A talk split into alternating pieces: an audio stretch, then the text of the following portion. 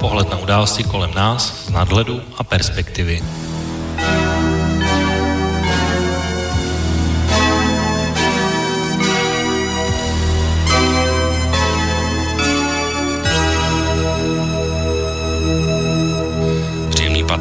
Podvečer, vážení posluchači od mikrofonu a zdraví Intibo a vítám vás u relace Okénko s datem 15. března 2019. A já hned takhle v úvodu bych se rád ještě vrátil k naší minulé relaci, ke které uh, ještě bych chtěl říct pár slov, protože někdy opravdu lituju, že naše relace má pevně stanovený čas a není možné si říct, že bychom ještě pokračovali v diskuzi, ať bychom třeba ještě chtěli nebo mohli. Někdy se vlastně stane, že bohužel se to sejde tak, že uh, povídáte, povídáte, ale potom přijdou e-maily od posluchačů, kteří jsou ale delší a je tam spousta věcí, na které by reagovat bylo třeba, ale už jak si prostě není čas na to, abychom eh, na ně reagovat mohli, tak eh, vlastně já jsem na konci minulé relace sliboval, že se k tomu dneska pokusím vrátit, tak eh, se pokusím aspoň k jednomu nebo s oběma e-mailům, které přišly potom, tak se vrátím, takže od Martina a od Luba, tím je zdravím.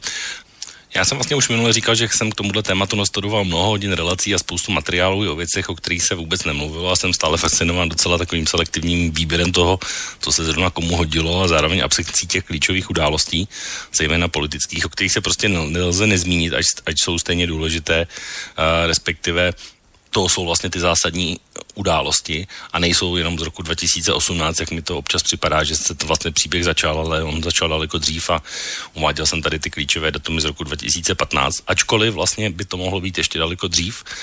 Já vlastně na začátku bych vám možná mohl dát takovou jednoduchou otázku, na kterou si zkuste eh, odpovědět eh, a to je, kdo je nejbohatší člověk ve Venezuele. Zatím vás nechám chvíli přemýšlet a prozradím vám to za chvíli. My jsme tady vlastně minule rozebírali několik věcí, a, takže a, uváděli jsme tady tu údajnou zprávu Toronské univerzity, která ale jím není, protože ji nenapsala Toronská univerzita, ale pouze jeden z profesorů, který se jmenuje Diego Restuccia.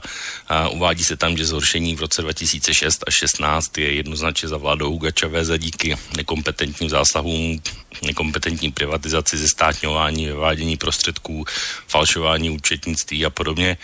A hlavně samozřejmě financování sociálních programů, na které potom s poklesem ropy už prostředky prostě nebyly, takže to byl ten základ, takže opět to nebyla nějaká naše pravicová nebo nějaká ideologie, ale citoval jsem vysloveně z té zprávy, kterou asi někdo jenom vybral tu hlavičku, ale vůbec nečel ten zbytek a tyhle věci, o kterých jsem teď mluvil, tam jednoznačně na těch předposledních třech stranách stojí. A do tohoto kontextu samozřejmě zapadá ještě věc, kterou taky posluchač zmiňoval v e-mailu, a to je výrok eh, Jamesa Cartera, bývalého amerického prezidenta o volebním systému v Venezuele. Bohužel je tam potřeba opět selektivně zamlčeno, že tenhle výrok padl v říjnu 2012, to znamená ještě předtím, než se Nicolas Maduro ujal své vlády, tudíž eh, tehdy to říct eh, James Carter mohl a pouštěli jsme si tady výroky českého velvyslance, který o tom mluví, jak se choval, nebo jaký je rozdíl mezi Nikolasem Madurem a jaký je rozdíl mezi Hugo Chavezem. Tak další věc, na kterou se posluchač odkazoval, tak je Henry Falcon, což byl ten kandidát opozice, který se rozhodl kandidovat proti Nikolasi Madurovi v volbách loni a získal nějakých těch 15% hlasů. A zase tam už nebylo potom zmíněno to ostatní respektive bylo tam zmíněno už pouze jenom to, že byl pod nátlakem Spojených států a, a že mu bylo vyhrožováno, jakým způsobem, pokud se zúčastní voleb, že špatně dopadne. To mimochodem mu nebylo vyhrožováno ze Spojených států, ale bylo to vlastně na základě toho, že opozice chtěla být jednotná, protože ať se opozici mluví jako jednotná, tak samozřejmě není to jedna společná strana, ale těch stran je samozřejmě několik.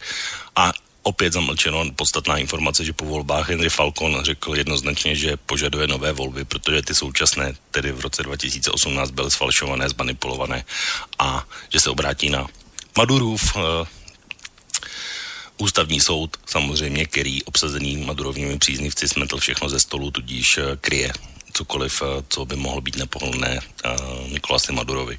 Takže i Henry Falcon jako kandidát opozice prohlásil jasně, že byly zmanipulovány Mluvili jsme tady o průzkumech z Venezuely, tak já ještě jednou o, zopakuji adresu, kde se můžete najít průzkumy agentury, o kterých já jsem mluvil, které jsem citoval, která má 40 letou tradici nejen ve Venezuele, ale i v celé Jižní Americe.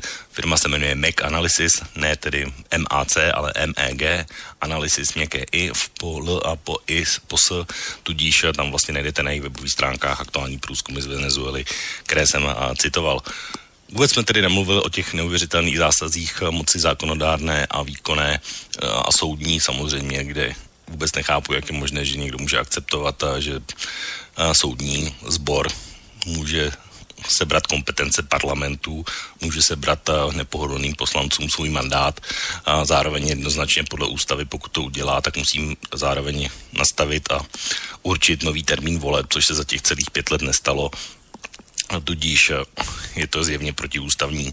Zároveň a platí, že Juan Guaido tím, že byl zvolen v roce 2015, tak to ještě v volební období, které stále platí, takže je legitimně zvolený.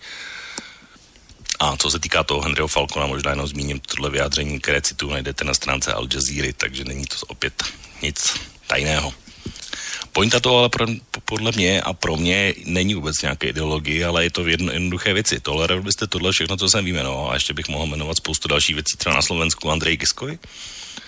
Že by se třeba teď rozhodlo, že když máte na Slovensku problém s vsazením ústavního soudu, že by si tam vzal nějaké své věrné vůbec nerespektoval, že třeba někteří z nich vůbec nebyli soudci, tím pádem nesplnili kvalifikační a, kritéria, tak by si obsadil svými pohodlnými ústavní soud, pak by tedy nějakým způsobem zneplatňoval jakákoliv rozhodnutí Národní rady, pár poslanců nepohodlných by zavřel, pár nepohodlných by se bral mandát a vlastně by prosazoval s těmihle devíti věrnými cokoliv na Slovensku. A pokud by byly volby, tak by vlastně některé opozičníky vlastně vyautoval úplně z eh, veřejného života a podobně a udržoval se tímhle způsobem moci, opravdu. Eh, protestovali jste nebo byste mlčeli? Předpokládám tedy, že byste nemlčeli a že byste protestovali, takže uh, já bych protestoval samozřejmě taky a proto o tom mluvím ve souvislosti s Nikolasem Madurem a hlavně bych protestoval úplně stejně, pokud by tohle nedělal jenom Nikolas Maduro, ale dělal by to i právě zmíněný Andrej Kiska, nebo Zeman, nebo Drahoš, nebo Čaputová, nebo kdokoliv. Zkrátka, tohle jsou věci, které já prostě uh, nemůžu akceptovat a nechci ani akceptovat. Uh, ale abych zase nejenom nekritizoval Nikolase Madura, tak uh, já jsem, když jsem se připravoval na dnešní relaci, tak uh, jsem zjistil, že Nikolas Maduro dosáhl velice jednoho pozoruhodného vítězství a prvenství, protože jsem se díval do celosvětového indexu vnímání korupce a jeho režim je ten nejskorpovnější v Severní i v Jižní Americe na 168. místě ze 180. Fází mimochodem nejskorpovanější režim je režim Kim Jong-una v Severní Koreji, takže tam teda mimochodem teď měli taky velmi pěkné volby, kdy dostali všichni občané jednak povinnou účast, dostali povinné lístky, dostali už předem vybrané kandidáty. To jsou volby, co? O tom bychom taky mohli mluvit, jak, jak se takhle dá volit a jak se dá žít. No mimochodem v Africe je tedy nejskrupolnějším státem Somálsko, Sudán a Jižní Sudán, kde taky vládne už dost drahnou dobu autoritářský režim generála Umara al-Bashira. Na Blízkém východě jsou samozřejmě nejskrupolnější státy, ty, které jsou v občanské válce, to znamená Sýrie pod vládou Bashara Asada a samozřejmě Jemen, Libie, Irák. A ty jsou mimochodem na stejné 168. pozici jako Nikolas Maduro.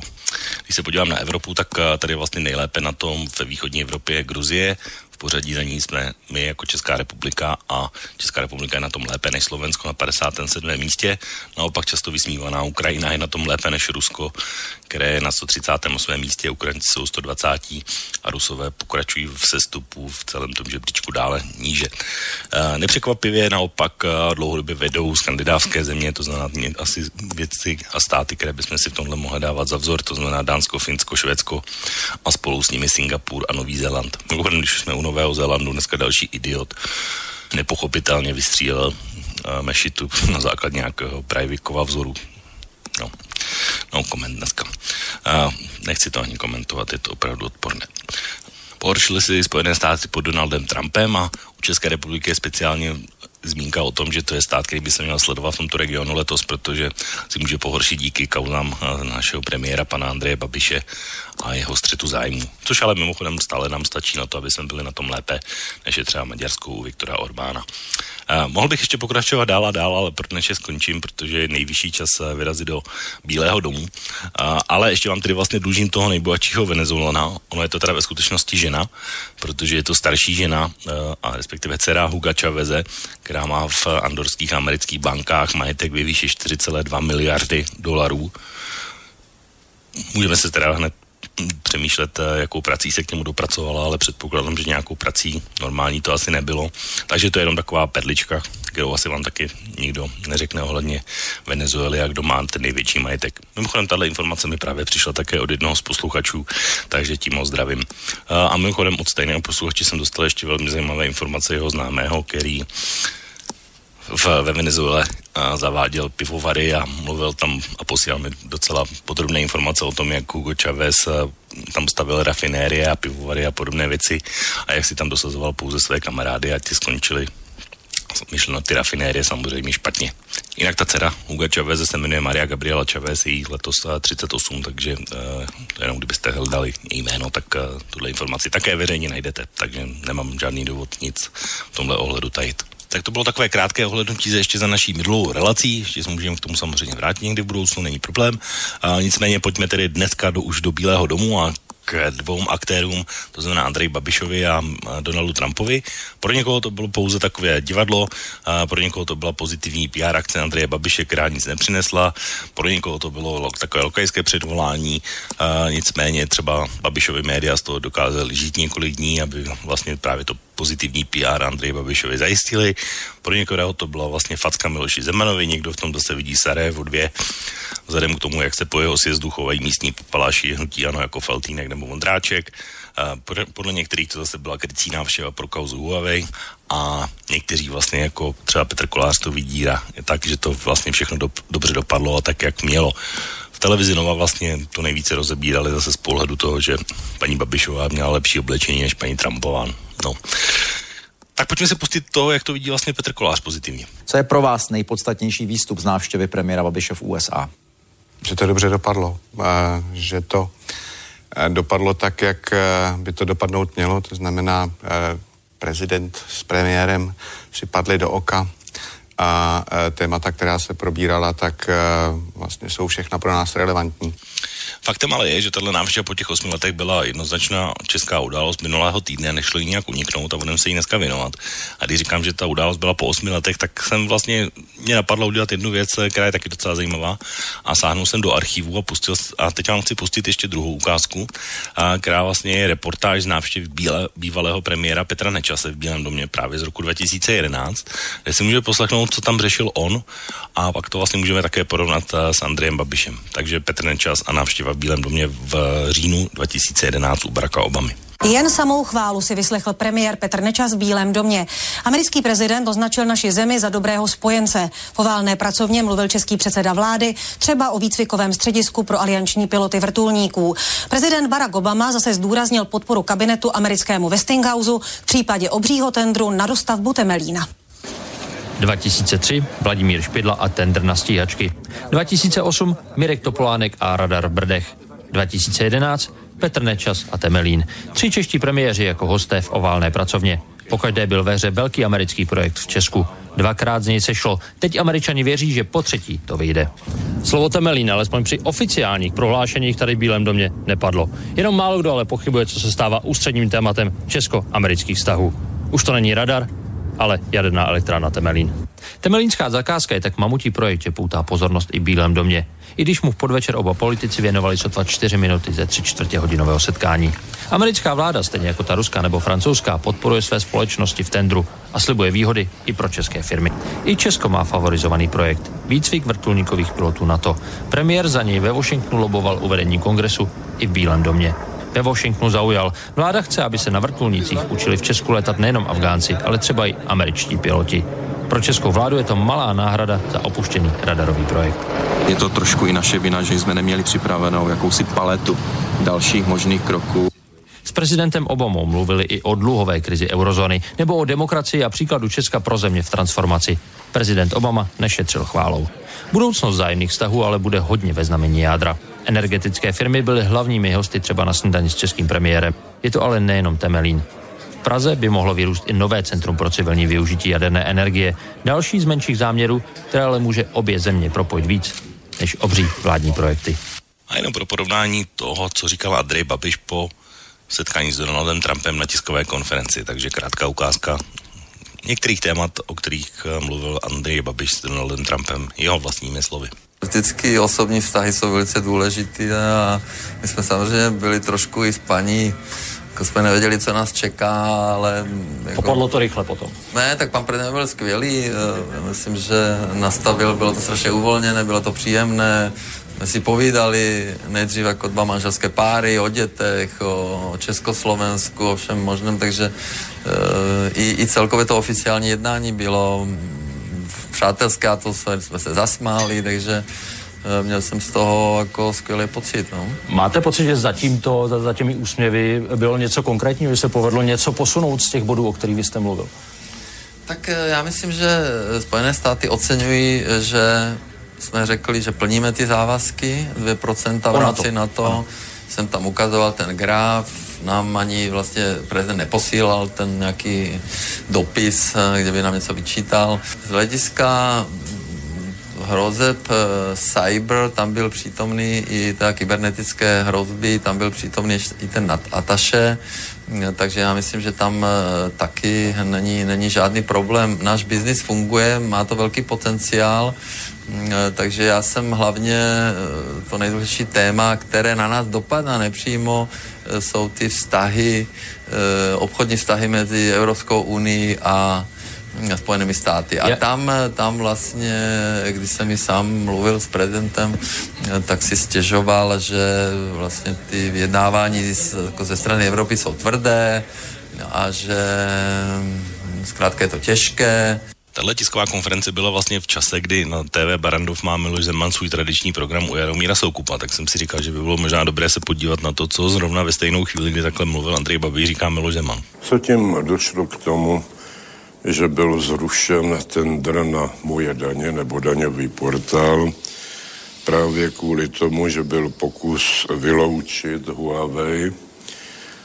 No a když ani Trump nechce vylučovat Huawei, tak proč máme být papeštější než papež a servilně se podbízet někomu, kdo to vlastně ani příliš nechce. Hmm.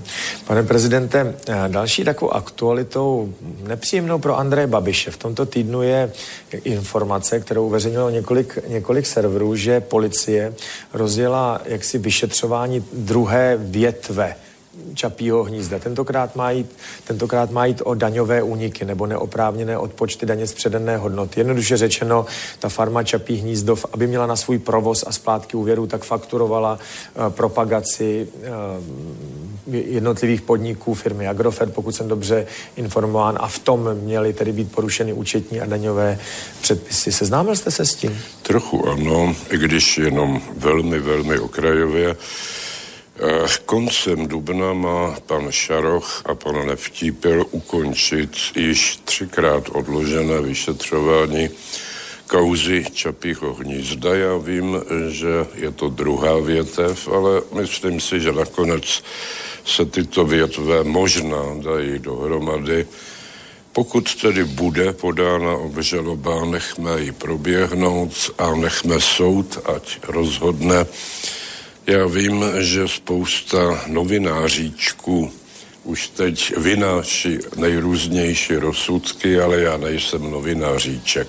Tak to byl Miloš Zeman, každopádně t, eh, vlastně společné prohlášení po jednání Andreje Babiše říká v několika dalších bodech, že a, eh, věří, že na, na, aliance NATO zaručuje transatlantickou bezpečnost, a podporuje svrchovanou a územní celistost Ukrajiny a pokračování sankcí vůči Rusku, ocenuje a, eh, vojáky v Afganistánu, a, samozřejmě prohlašují, že energetická bezpečnost je velmi důležitá. Mimochodem podpořil vlastně i české tajné služby, což asi Miloši Zemanovi také radost úplně neudělalo. No zkrátka, nemě, nemusel mít úplně Miloš Zeman z téhle návštěvy radost, eh, si myslím. A určitě se na to zeptám i našich eh, dvou hostů. A když říkám hostů, tak je myslím si úplně nejvyšší čas eh, si je představit. Tím prvním samozřejmě je na Skypeu o to, takže o to hezký podvečer a vítej ve vysílání. Díky za pozvání a přeji všem hezký páteční podvečer. Tak a na telefonu je samozřejmě připravený druhý host Marty, takže Marty, ahoj, slyšíme se. Já tě zdravím, ahoj a přeju hezký večer na Slovensku. Tak já jsem si vzal dneska takový delší úvod, tak doufám, že eh, ve zbytku se budeme věnovat opravdu podstatným věcem. Možná taková jedna jednoduchá otázka na začátek, pánové, co je pro vás ta hlavní zpráva a téma z návštěvy Andreje Babiše u Donalda Trumpa? O to.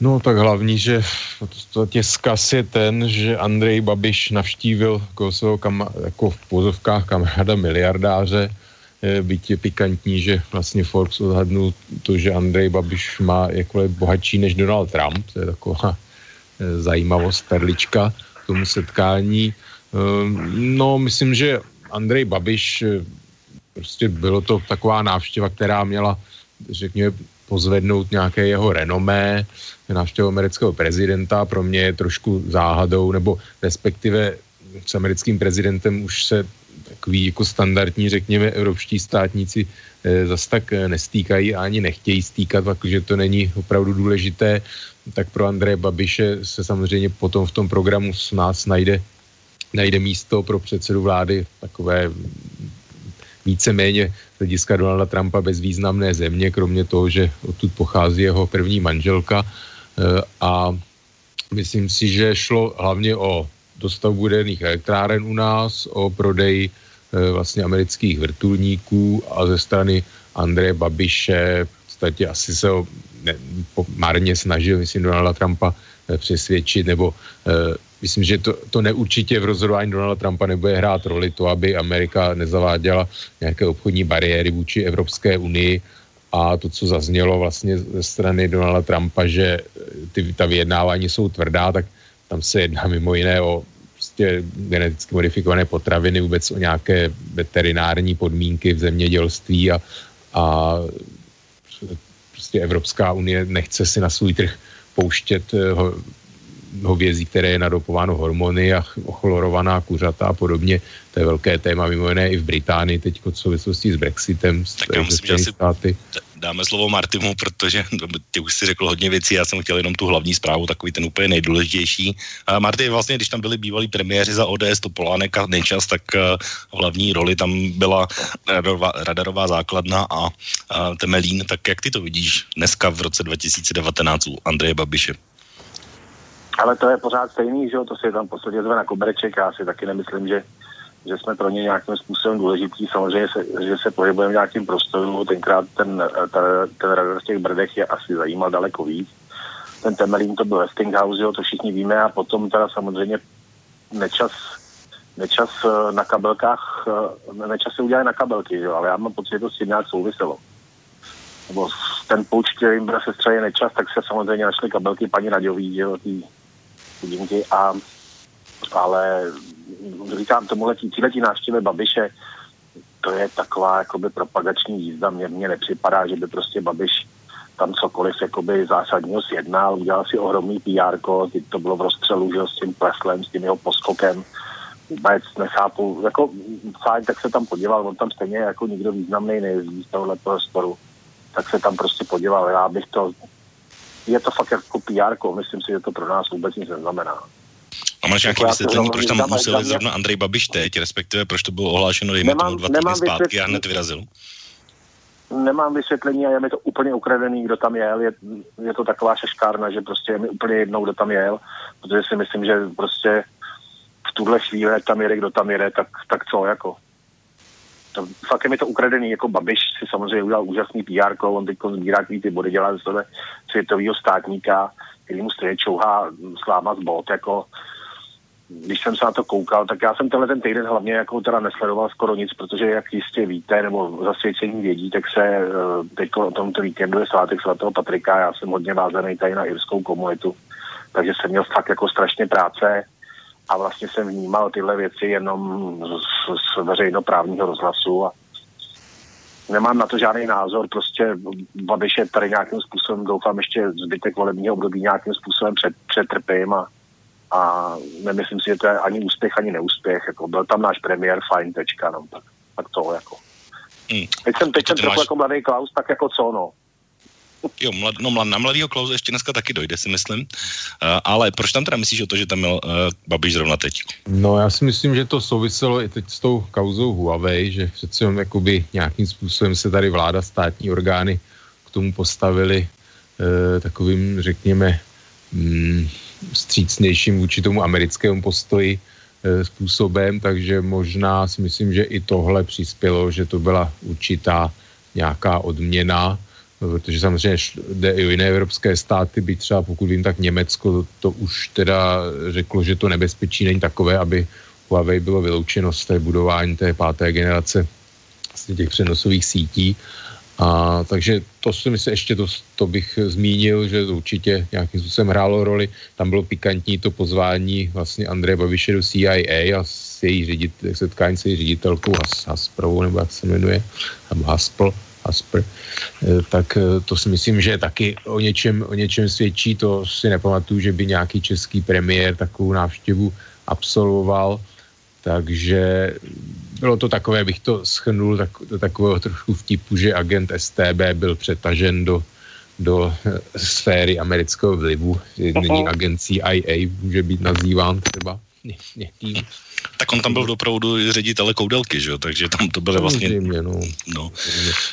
A co mě ještě teda zaujala, to zmínka, že si povídali o dětech, jo, no tak což teda děti Donalda Trumpa, eh, to je taky kapitola určitá, jo, hlavně synové, ale co se týče, nevím, jestli si Andrej Babiš stěžoval teda, že, že jeho děti jsou psychicky nemocné, nevím teda, tak to je docela taková pikantní záležitost, co, co mu asi říkal, co mu syn vyvá, vyvádí a podobně, jak si asi mohli možná stěžovat na, protože myslím, že Donald Trump se o jednom svém synovi taky vyjádřil velice nelichotivě, co se týče jeho inteligence. No, takže to za jako legrační trošku záležitost. Ehm, vnímáte tuhle návštěvu jako políček uh, Miloši Zemanovi? Martin. Jo, ne, ani ne, víš, že, ani ne, víš, ani ne, ne, nemyslím si to. Nemyslím si to a myslím si hlavně, že, že kdyby uh, neměl personál okolo Miloše Zemana, nebyly tam tyhle ty atrapy, co tam je ten minář šílený, že jo, ten realitní makléř minář bez prověrky a ten nejedlí, tak že by se tam možná i dostal, jo, ale to zase, řekněme si, Kmoníček není žádný lumen mezi našimi ministrami, že. Eh, bez ceremoniáře Forejta se dějí prezidentovi věci, které by se mu nikdy předtím nestaly. Trošku si na to může sám, no, že je takováhle figura. Navíc uh, on a Huawei, on se prostě za tu Čínu tady bude být. Já si stejně myslím, že to je úplně umělá kauza, jo, protože já si pamatuju už v širém dávno věku, někdy ještě za komunistů, že dokonce na některé věci tehdejší početní technikou bylo embargo to vozit sem do Česka, protože by na to Češi přišli. Jo. A oni prostě si myslím, že nebo zkrátím to, je to podle mě Huawei je umělá kauza. Hmm, a máš jako, tam, možná... tak Miloš Zeman má vlastně tu smlouvu o propagaci, tak uh, myslíš, že brání jenom kvůli tomu? Nebo tak samozřejmě tak má své zájmy v Číně a jezdí tam pravidelně, takže to je jeho... Samozřejmě, on je takový, on je jejich obchodní zástupce tady, že jo, a ještě Jarda Tvrdík to tady s ním tvrdí, takže, takže prostě si myslím, že to je taková trošku jako zvyžená, zvyžený prst, ale já si ani nemyslím, že by náš Miloš jako takovou cestu ještě jako by ve zdraví přežil, no, to je, ten už nikam nejezdí, ten maximálně jak ty besedy s občanama ještě jako zvládá, ale já myslím, že bude dobrý, když bude v nějaký klimatizované místnosti na hradě, tu a tam si půjde se soukupem popovídat a taky už se nebude do ničeho začít spát. No. Mm, takže myslíš, že ani po zbytku... Je to deprese, když se na to podívám. No, tak ani po zbytku případně prvního funkčního období Donalda Trumpa myslí, že se tam Miloš Zeman nepodívá. Myslím, že už jsme tohle nějak rozebírali, ale vlastně teď už uh, vidíš to stejně, předpokládám. No jasně, určitě, ten se tam už nepodívá ani omylem. Hmm, o to, jak ty to vidíš, ten vztah uh, Babiš, Zeman, Trump uh, v tomhle No kontextu. tak jako Miloš Zeman samozřejmě cítí, že je taková trošku podobná krevní skupina s Donaldem Trumpem. Uh, jako je to zajímavé, protože on i přece ty názory některé jsou pod, mají podobné, že, jo, že se Donald Trump, je to takové jako otázka, no, jak, jakým způsobem se vůbec ta americká politika utváří, protože on samozřejmě od začátku tvrdil a, a vůbec to vyšetřování o ruském vlivu na volby a tak dále, že by bylo dobré s Ruskem vycházet a tedy a tedy. A přičemž vlastně nějaké ty takové ty komuniké po návštěvě Andreje Babiše mluvili o tom teda, jak e, podpora Ukrajiny a zachování sankcí vůči Rusku a tak dále. Takže e, otázka je, kdo tam byl ten větší větší vlastně zastánce tady tohohle kurzu, jestli Andrej Babiš, Donald Trump, jo, nebo je to taková prostě určitá setrvačnost.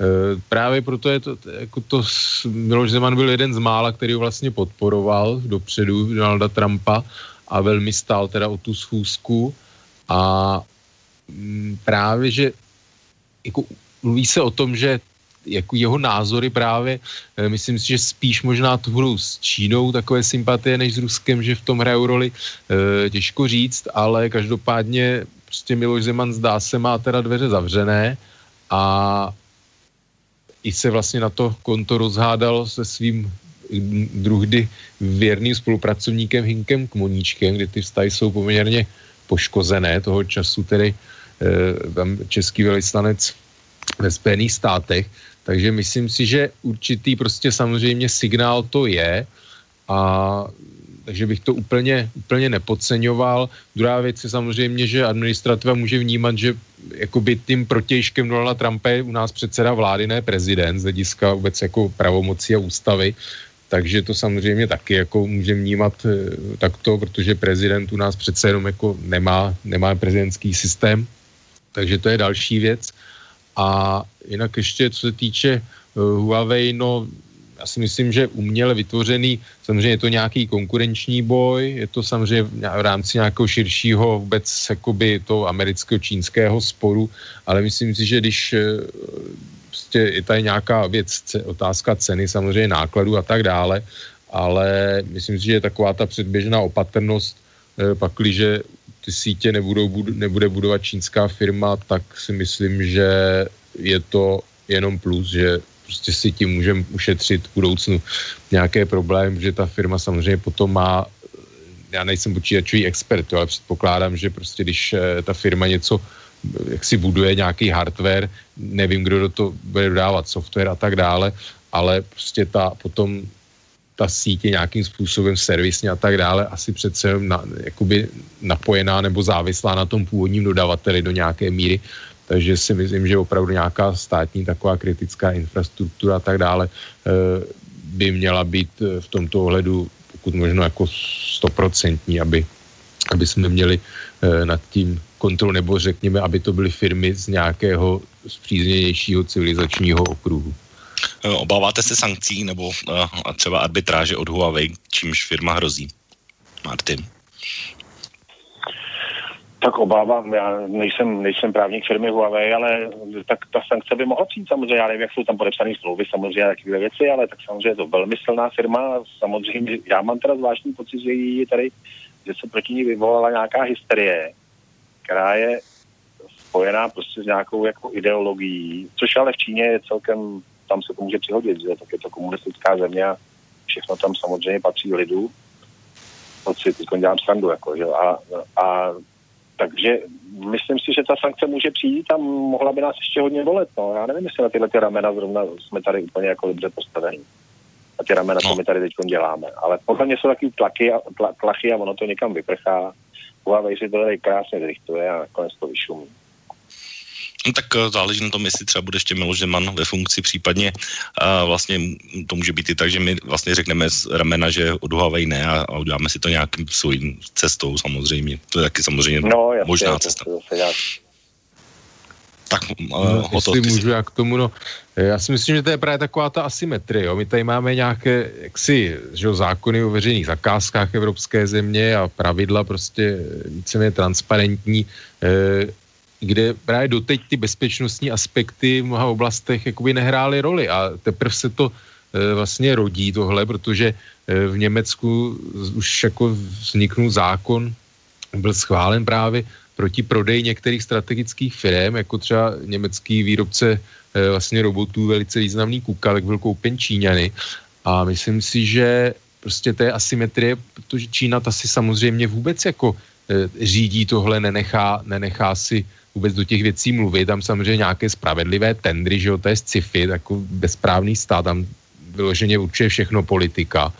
A což jako v zásadě e, je špatně, ale my jsme zase tady Evropa v tomhle opačný extrém, kdy e, prostě a rád bych, kdyby vůbec to řešení bylo celo, celoevropské, což se obávám, že se asi bohužel nestane, protože máme tady země, které samozřejmě s Čínou ještě mají jakoby takové strategicky blížší vztahy ještě než Česká republika, jako třeba Řecko, a to znamená, že já si myslím, že my bychom si tady měli takové ty, ty důležité věci eh, chránit a já si nemyslím, že se jedná o hysterii, že to je velice jaksi racionální a prostě označovat, to je takové, mi přijde, že poukazování na nějaké jako zločiny komunismu, tak se můžeme nějaké antikomunistické hysterii a, a kampaň a tak dále. Já si myslím, že to je velice vlastně racionální chování a jsem rád vůbec, že, že se tady někdo nad tím začal zamýšlet a zabývat a nějaké kroky podnikat, aby jsme opravdu tady nebyli takový ty naivní Evropani, eh, jak si který eh, snílkové, které jak všichni jako férově budeme obchodovat a tak dále. Prostě Čína to takhle nedělá a my se takhle nemůžeme chovat vůči ní prostě, jako ty naivní snílkové. Tak ty se minule, nebo minule ne, ale v nějakém tom předchozí, nějaké naší předchozí relaci si říkal, že bychom se měli dát od Číny dokonce odstup a nemělo by sem žádné zboží chodit, jestli to pamatuju dobře.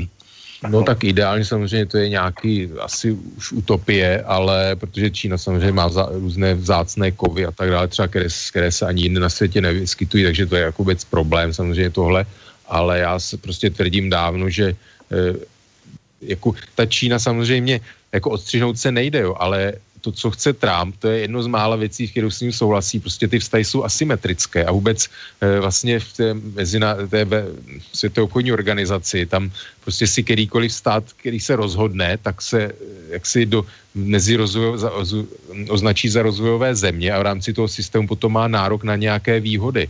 Jo, to vím, že taky jako proti tomu Trump vystupuje. Prostě, že se země, které jsou re, relativně už bohaté, včetně e, vlastně Číny, tak se označí za rozvojové země a žádají si pro sebe nějaké jako výhody vůči teda těm bohatým zemím. Jo. To znamená, že ten systém jako celkově není úplně e, vlastně spravedlivý nějaké rovnováze a vůbec a Čína prostě víme, že teď v rámci těch jednání se jedná o tom, aby hm, už ty zahraniční firmy v podstatě vždycky musí v Číně podnikat s nějakým čínským partnerem, předat mu know-how a tak dále. A prostě to je naprosto eh, jaksi nestýchané. My tady nic takového nemáme a nevím, proč by jsme tohle měli tolerovat, aby zahraniční firmy byly takhle v podstatě v takovémhle postavení eh, na čínském trhu. Jo, přitom Huawei a jiné či, si tady nároky chtějí podávat žaloby a tak dále, no tak já bych chtěl vidět, jak by nějaká e, zahraniční firma západní v Číně podávala někde u čínských soudů e, žaloby na čínský stát z nějaké neferové jednání. Hmm, Marty. Mě teď pobavilo, jak, jak otázka s těma naivníma snílkama. A skočil mi hned jména. Jo. Faltínek a to je ředitel toho kapše. Jako. Tak přesně. Zás, generální ředitel velikánské firmy evropský, že jo, tak mazal vrtuly a Jarda Faltínek, který prostě to je cibule úplně šílená, jo. Tak eh, ten, to, ten se do toho prostě vložil. Takže oni by si samozřejmě tady se vždycky jako najdou prostředníci, rozumíš, tady je šíbrů, té, my, jsme, my prostě žijeme opravdu, teď, teď žijeme snad nejodpornější dobu, kterou jsme mohli jako v no, novodobých dějinách, protože tahle ta garnitura, co tam je, to jsou úplně břídilové proti těm, co tady jako byli, jo. To jsme si teda dělali opravdu ještě, mám pocit, že zlatá 90. jako proti těmhle rybákům. To znamená, že uh, tady, tady prostě věřit na nějakou férovou soutěž, tak toho jsem se už teda dávno vzdál. Zcela vážně. No já jsem... Takže je mi úplně jedno, jestli tady má všechno Huawei. Jako. Je mi to fuk. No já jsem říkal a vidím to tak, že vlastně stejně tak jako u Petra Nečase byla ještě ve hře jaderná elektrárna, tak to je vlastně ten tender se tak nějak jako různě odkládá a pořád je to vlastně mm. samozřejmě tlaky ruské, tlaky americké vlastně na to, aby se, protože něco s tím udělat budeme muset eh, dřív nebo později, takže vlastně se to uh, už odložilo jakoby vlastně až na tu další vládu, ale ta už prostě rozhodnou bude muset, tak je tohle vlastně předvoj toho. Asi se to dá předpokládat, že něco takového tam bude, ačkoliv to, tenhle případ se vlastně do toho komuniké, když samozřejmě žádným způsobem nedostal. No a nakonec tam na tom Temelíně ještě může vzniknout nějaký pekný technologický hybrid, jako nejsem žádný jaderný jaderný jako specialista, ale říkám, aby, aby opravdu potom, ta, když už teda se tam má dostavit něco, tak aby to teda opravdu bylo to nejlepší jako pro nás, jo. Abych nerad tady zažil ještě jadernou katastrofu. Ono stačí, jaký máme politiky, jak to tady funguje, ještě, ještě aby tady nás padal nějaký, padal nějaký útrejch, no, tak asi tak, no. Dneska jsem fakt rozmrzl, já si za sebe trochu omlouvám. Tak o to ještě vidíš tam ty, jaký tu jadernou energii, zase v pozadí pořád. No tak no ta jaderná energie hm, v podstatě v minulosti, co já vím, tak jako víceméně na, na světě to vždycky bylo s nějakou podporou státu a garance má, pokud vím. A on je to různý průšvih to jako postavit dneska na komerční náklady, protože všude, co, co jsem čet a po x let zpátky, tak se ty stavby prodlužují, šíleně prodražují, že v podstatě ta, ta elektřina je e, při normálních jako v tržních podmínkách je potom na té jako neprodejná. To To znamená, že my samozřejmě potřebujeme nějaký takový ten základ, že opravdu jako ta energetika nemůže čistě stát na větru slunci, zvlášť u nás. Takže nějaký ten základ potřebujeme a jestli jako nechceme eh, tady jako zase plyn, plyn z východu, eh, uhlí, které samozřejmě dřív které dojde, dřív později, takže nám zbývá opravdu jakoby postavit takový ten, ten pevný základ té energetiky na, na tom jádru, ale prostě ne, v současné situaci to jako nejde na, na, tržních, na tržní bázi. Jo. Takže tady podstatě se hraje o to, kdo tady jako můž, bude moc za to, bude obvinován do budoucna za to, že tady v podstatě jako zdraží elektřinu, že, že podepsal kontrakt na, na tu modernizaci těch jaderných elektráren, protože vlastně všude, všude je to, jsou s tím komplikace. A druhá věc je to, že třeba Maďaři, že staví tam Rosatom, ale v podstatě jako Rusko na to půjčuje i peníze, úvěry, takže zase už je to i nějaká další taková provázanost a jako teď pořád se mluví o tom, prostě chceme to, chceme se nějakým způsobem takhle zavázat. A druhá věc je, že samozřejmě Rusové Číňani, tak eh, ty to jakoby vnímají ještě daleko víc jaksi geopoliticky, strategicky, než, než američani, eventuálně francouzi, nevím, Korejci, Japonci, eh, jaký mají, já myslím, došlo k nějakým fúzím, přesně nevím, Westinghouse původně už jako měl zkrachovat a vypadnout ze hry, teď nevím, nějakým způsobem je zpátky, jo, ne, nevím úplně, jak tomu došlo, jak vůbec ta firma přežila, na základě čeho, co, co jí vlastně vytáhlo teda z hrobu, ale uh, prostě tady vlastně ty, řekněme z hlediska té Číny, Ruska tam jako hrajou roli ještě daleko víc jiné zájmy. Ta Ameri- Američani samozřejmě eh, jako nějakým způsobem ta Trump vláda, ty americké firmy, řekněme, podporují, ale zase to není tím způsobem, že by to bylo vyloženě na úkor eh, jako biznisu. Jo, takže si tak tomu a jenom jenom k Martimu teda, jo, že dneska ano, Babiš Faltínek a to, jak je to horší, než to kdykoliv bylo, to, to máme jiný názor, ale ne, to, ne, Babiš Faltínek, jako to, v tomhle případě to byl teda, v tomhle případě Babiš byl zrovna venku, ale myslím, že se jmenuje Fajk, jo, ten ředitel toho kapše. Jak to, já teda opravdu nechápu, jak může ředitel zahraniční firmy prostě, tak musel dostat nějaký příkaz, aby tady těm proradným politikům prostě mazal vrtuly. Přece mi neříkej, že to udělal z vlastní vůle já mít teda jeho flag, to jsi v podstatě na dosmrti zabezpečený, že jo, máš prostě prestiž a on si dává schůzky prostě promiň, ale předseda poslaneckého klubu, druhý muž nějakého hnutí by pro něj neměl být partner, že jo. Ještě se do toho zatáhne úředník prostě pro hospodářskou soutěž, který nemá mít schůzku vůbec s nikým do toho zataženým. A v tomhle my tady teď žijeme. No, já s tím souhlasím, ale jenom jako ten Kapš byl od začátku, kdy tady vyhrál ten tender na to míto, tak to bylo ty podezření a potom všechny ty dodatky v minulosti, který tak to jako všechno smrdělo od začátku a to byl úplně jiný garnitury než eh, jako Babiš, jo, takže ale, to, jak si to, jo, teď to stalo ale, najednou, že se teď něco stalo, jako to smrdí od začátku s Kapšem, tak. Dobře, ale to mohlo, mohla nemuselo smrdět, to kompro se dá vždycky vyrobit, že jo, vždycky to je prostě nějaký, jakoby, politikum to může být, Může, nemusí, já jsem u toho nebyl, nepískal jsem to, že pro mě je to hrozně vysoká hra, ale teď, co se prostě stalo, tak eh, jestli se z tohohle toho vyháčkuje ten Faltínek, tak jsme opravdu, Česká republika už je opravdu divize Agrofertu. Přísám, jestli to tak, tak to budu vnímat. Jestli se z tohohle vyháčkuje Faltínek, tak jsme divize Agrofertu. Už nejsme Česká republika tak on nutně nespáchal trestný čin, někde s někým jednat, že jo, to samo o sobě není špatný a jenom tam jako nejde kdo, jako politici, ale v podstatě to, že ten Kapš měl z toho míta daleko větší podíl e, vlastně z toho zisku, než jako by normálně v jiných zemích, že jo, je běžný, takže to, jako tohle fakt od no. začátku už byl takový a to v podstatě jako kerá garnitura je jako irrelevantní. Logicky, když ty by si pro svoji firmu, pro svoji firmu no, spáchal takovouhle smlouvu, tak tě asi vyhodí, že jo? A tady to prostě probíhá.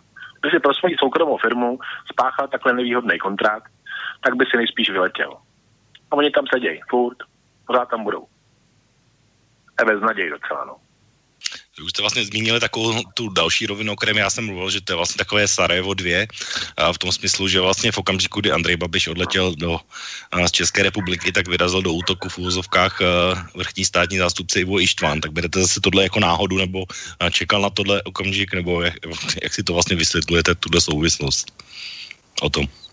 No to jako přirovnání kulhá, protože tam šlo s, s původním takzvaným Sarajevu, vůbec to slovo nemám rád celý, co se jako Václav Klaus takový mýtus kolem toho vytvořil nějakého mučedníka a všechno a tohle prostě odmítám. Pro mě to tehdy byl pokus nějakým způsobem zachránit to ODS a jim takže jako to kulhá, protože tam to bylo znitř, jakoby uvnitř ODS v rámci jedné strany nějaký děj. Tady to je samozřejmě, to spíš bych, já nevím, něco to přirovnal, teď se mluví o tom, že je to zase jakoby ne, nečas dvě, nebo zásah na úřadu vlády a tak dále, se to spíš přirovnává, to vidím jaksi bližší.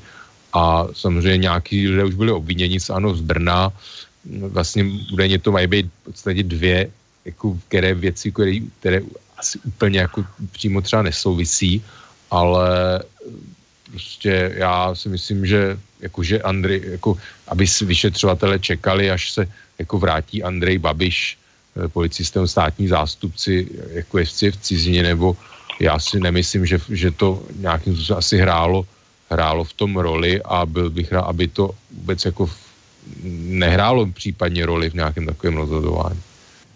Hmm. Marty, ty to vidíš jako souvislost? Nebo no to je, da, da, da, další věc je, že rozumíš, jako jestli, jestli Ištván, který tam samozřejmě tenkrát rozdělil toho nečase, tak už, už, už jsme na tom tak, že mu, že mu jako přisizujeme nějaký, nějaký politický triko, jo? že si říkáme, za koho on kope. No, státní zástupce nemá kopat za nikoho, že Ten má prostě kopat za stát a v každém případě, jestli se tu dělá nějaká nepravost, tak on potom vyjede.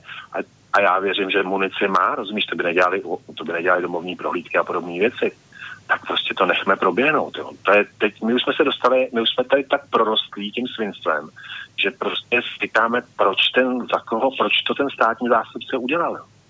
My jsme schopni věřit tomu, že ten státní zástupce to prostě udělal, protože sledoval nějakou nepravost, šli po stopách a te věřili. Jo. To by jsme kdybychom žili v normálním státě, tak to budeme takhle vrát, ale my si říkáme, co zatím traje, za koho ten Ištván kope. Jo. Tomuhle tomu jsme se prostě přesně jako dobrali tou poctivostí těch našich jako politiků. To je prostě Ale peklo. Jestli můžu, to si říká někdo prostě, kdo tu politiku bere jako nějakou fanouškost, že někdo fandí Spartě Slávy. Já prostě tak předtím ho obvinovali nějaký příznivci ODS, já nevím koho, Eh, teď, teď teda zase příznivci ano, ho budou obvinovat. Já si myslím, že nekope právě vůbec za nikoho, že prostě dělá to, co má a já tohle jako právě úplně odmítám, jako že někdo za někoho kope. Já jsem to, ano, přiznám se, vnímal předtím, když byl Rampula, Vesecká a tak dále, tak tam jsem jako víceméně věděl, že za někoho kope, že kope prostě za takové to souručenství ODS, ČSSD, jakoby tady dlouhodobé 20 leté. To jsem samozřejmě, a nějaký ten systém, který tu byl, jako je té beztrestnosti politiků, nestíhatelnosti a tedy a tedy. A myslím si, že od jisté doby je to jinak a jsem tomu moc rád a myslím si, že Ištván, samozřejmě jsem vyčítají, že z ty výsledky nakonec, ty odsouzení a zajištěné peníze a tohle jako úplně neodpovídá s nějakým těm prvotním očekáváním, ale e, se nemyslím si, že by byl někdo odsouzen neprávem. Já si myslím, že naopak třeba co se týče toho zpravodajců a tak dále, Naďové a zneužívání, tak to se ještě pořád táhne, tam jsou odvolání, ale já prostě tohle právě odmítám, jakože někdo za někoho kope. Já prostě od té doby, co nastoupil eh, Pavel Zeman do funkce nejvyššího státního zástupce, tak já prostě ty změny vidím a e, může v, někdy v budoucnu samozřejmě se ukázat, že, že se můžu mílit, že tam nějaké určité řekněme, postranní zájmy mohly být, ale já si to teď jako z toho doteď si rozhodně nemyslím, že to tak je a odmítám to. Já prostě e, mám samozřejmě své nějaké politické preference, ale rozhodně nejsem takový ten jaksi nějaký slepý fanoušek, který prostě, když mi šáhnou na nějaké moje strany, které jsou mi blížší, že bych začal řvát, že jsou nějakým způsobem zmanipulovaní a tak dále. Jo. Tak eh, pánové, eh, i o tom, co mluvil Marty, eh, není to vlastně také dané tím, jakou roli vlastně v té návštěvě sehrály média a zejména to, že Andrej Babiš má svoje média, která samozřejmě udělala pořádné a řádné PR nejenom tomu té návštěvě, a jak jsem říkal v úvodu, zejména Babišovi média z toho vyžili několik dní a, a podobně a Faltýnek byl někde až úplně stranou, a, tak a, když zůstaneme ještě u té návštěvy Andreje Babiše u Donalda Trumpa, tak jak vy vidíte, a, třeba to spravodajské pokrytí, jestli bylo úplně nutné třeba dělat úplně online spravodajství celý den doslova živě a, a podobně, anebo jestli už to nebylo přece jenom přehnané vzhledem k tomu významu, respektive k výsledkům, které ta návštěva přinesla. Martin. No já si právě, já si právě myslím, že to bylo velmi, velmi nadsazený, jo, že, že prostě mělo to pokrytí úplně, úplně děsivý. Já nevím jak kdo, ale já jsem na to moc zvědavý nebyl. Já jsem teda zaregistroval, že tam je s Monikou, že to Monice docela sluší, že jo.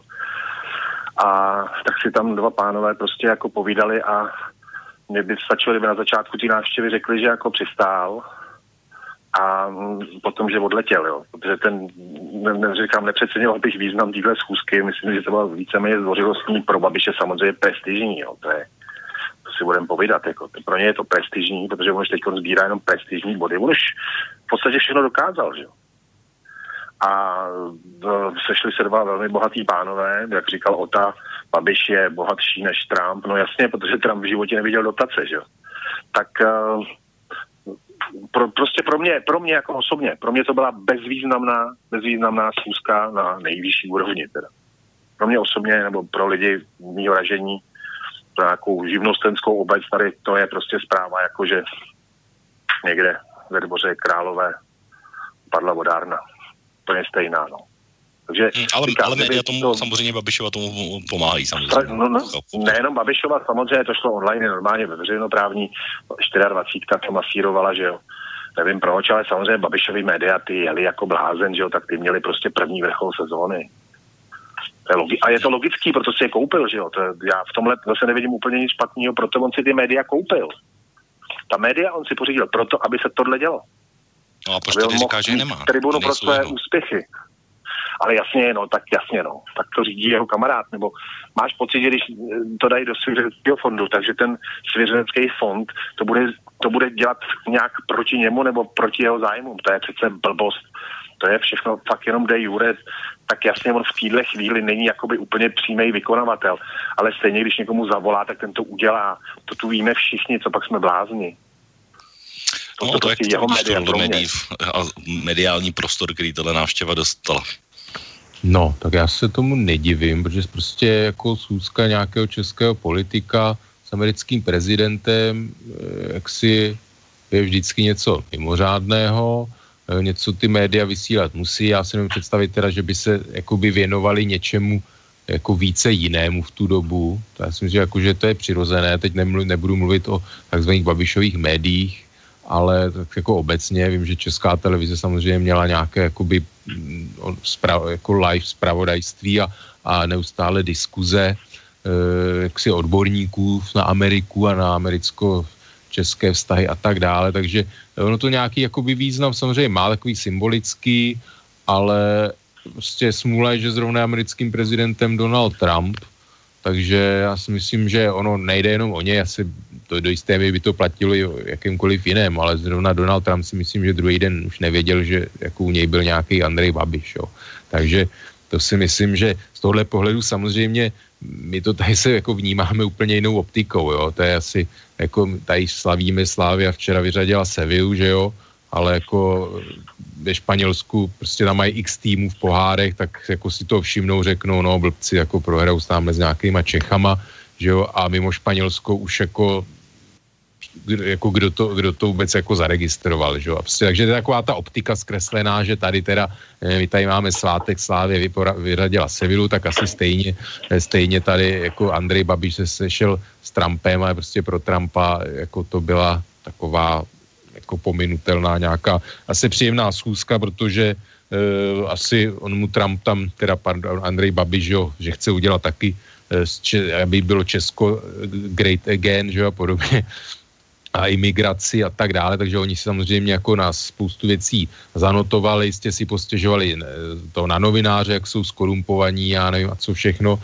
takže tam nějaká sympatia si proběhla, eh, Trumpovi se určitě líbila manželka Andreje Babiše, pěkně ji před Andrej polichotil, i když ona údajně, ne, že jí měl svádět, to, to prý není pravda, říkala Monika, no takže ne, nechci úplně karikovat, ale jinak... To už jsme trochu na bulvární notě trošku. To už jsme trošku na bulvární ano, notě, ano, ale to jako já ty média nějakým způsobem ne, jakoby ne, eh, neviním, že se tomu věnují, víc samozřejmě pro mě je vůbec stále problém a asi to posluchači vědí, jo, já prostě Donalda Trumpa nejsem schopný brát vážně, jo, to znamená, že pořád takový to seriózní rozebírání, co on kde řekl nebo napsal, tak mi přijde takový jako vůbec celkově nadbytečný. Jo. Takže z tohle pohledu samozřejmě eh, takové ty eh, jaksi vážné analýzy a tak dále, tak jako neustále se mi tlačí do myšlenek takové právě jako úsměv, že je to všechno jako zbytečné provádět něco takového. Tak já bych to jenom porovnal, když jsem porovnal americký pohled, no tak eh, z,